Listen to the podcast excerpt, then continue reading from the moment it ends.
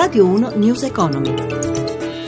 Le 18.03, buon pomeriggio, ben trovati da Luigi Massi, borse europee in netto rialzo, Riccardo Venchiaruti dalla redazione di Milano, a te.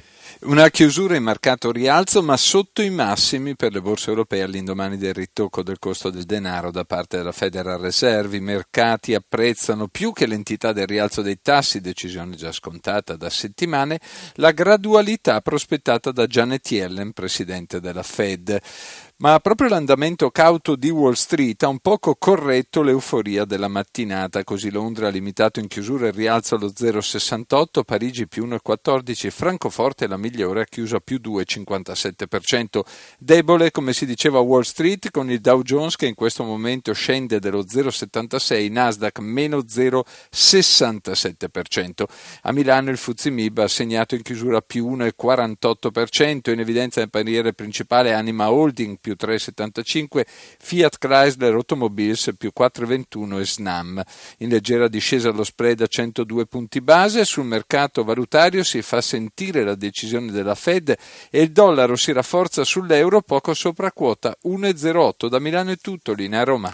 Grazie Venchiarutti, andiamo avanti. Stamane le manifestazioni di CGL, Cisle, Will a Firenze, Torino e Bari. I sindacati ancora critici sulla legge di stabilità chiedono un confronto al governo sulle pensioni. Da Bari sentiamo Nando Nunziante. Cambiare le pensioni, dare lavoro ai giovani, due assolute priorità su cui non si può più aspettare. Lo ribadiscono i sindacati confederali nella manifestazione unitaria organizzata per il mezzogiorno a Bari. Il segretario generale della WIL, Barbagallo, annuncia che non ci saranno regali per il governo. Noi abbiamo spinto per un anno a chiedere di cominciare una discussione per fare flessibilità in uscita e stabilità per i giovani in entrata e non si è potuto fare. Se a gennaio, come comincia l'anno, non si apre una discussione, gli porteremo il carbone a questo governo. Gli esodati sono uno scandalo per la storia del paese, su questo tutti sono d'accordo. I lavori poi non sono tutti uguali, non si può andare in pensione tutti alla stessa età. Serve quindi, secondo Vera Lamonica della segreteria nazionale CGL, un sistema pensionistico più flessibile. Ci sono dei lavori che non possono continuare a svolgersi fino oltre i 67 anni come è previsto, perché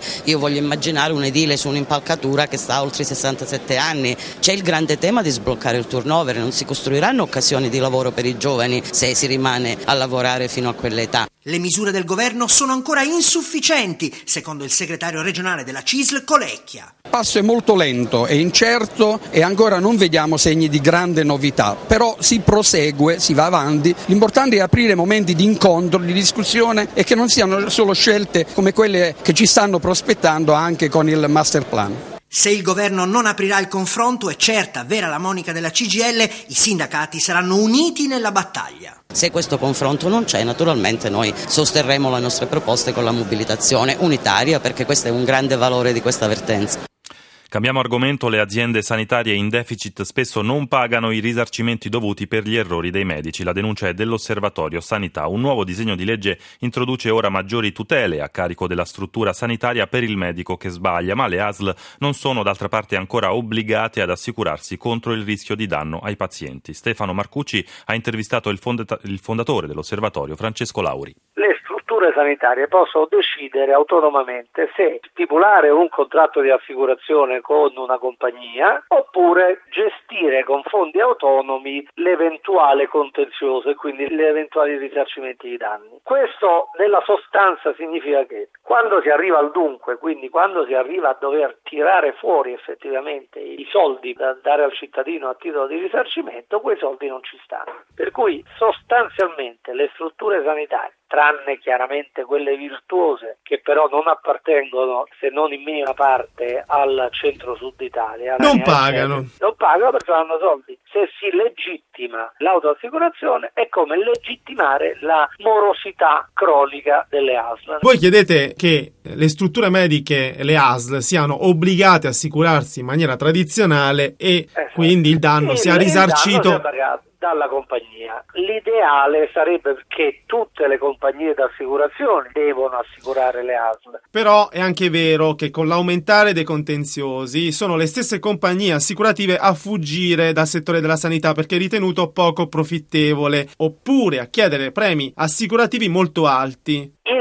premio assicurativo medio è nell'ordine dei 10-15 milioni, io credo che 10-15 milioni una ASL oculata e che non distragga i capitali li, li possa pagare. 18.08 News Economy a cura di Roberto Pippan torna domani alle 11.32 in regia Renzo Zaninotto da Luigi Massi. Buon proseguimento d'ascolto su RAI Radio 1 Radio 1 News Economy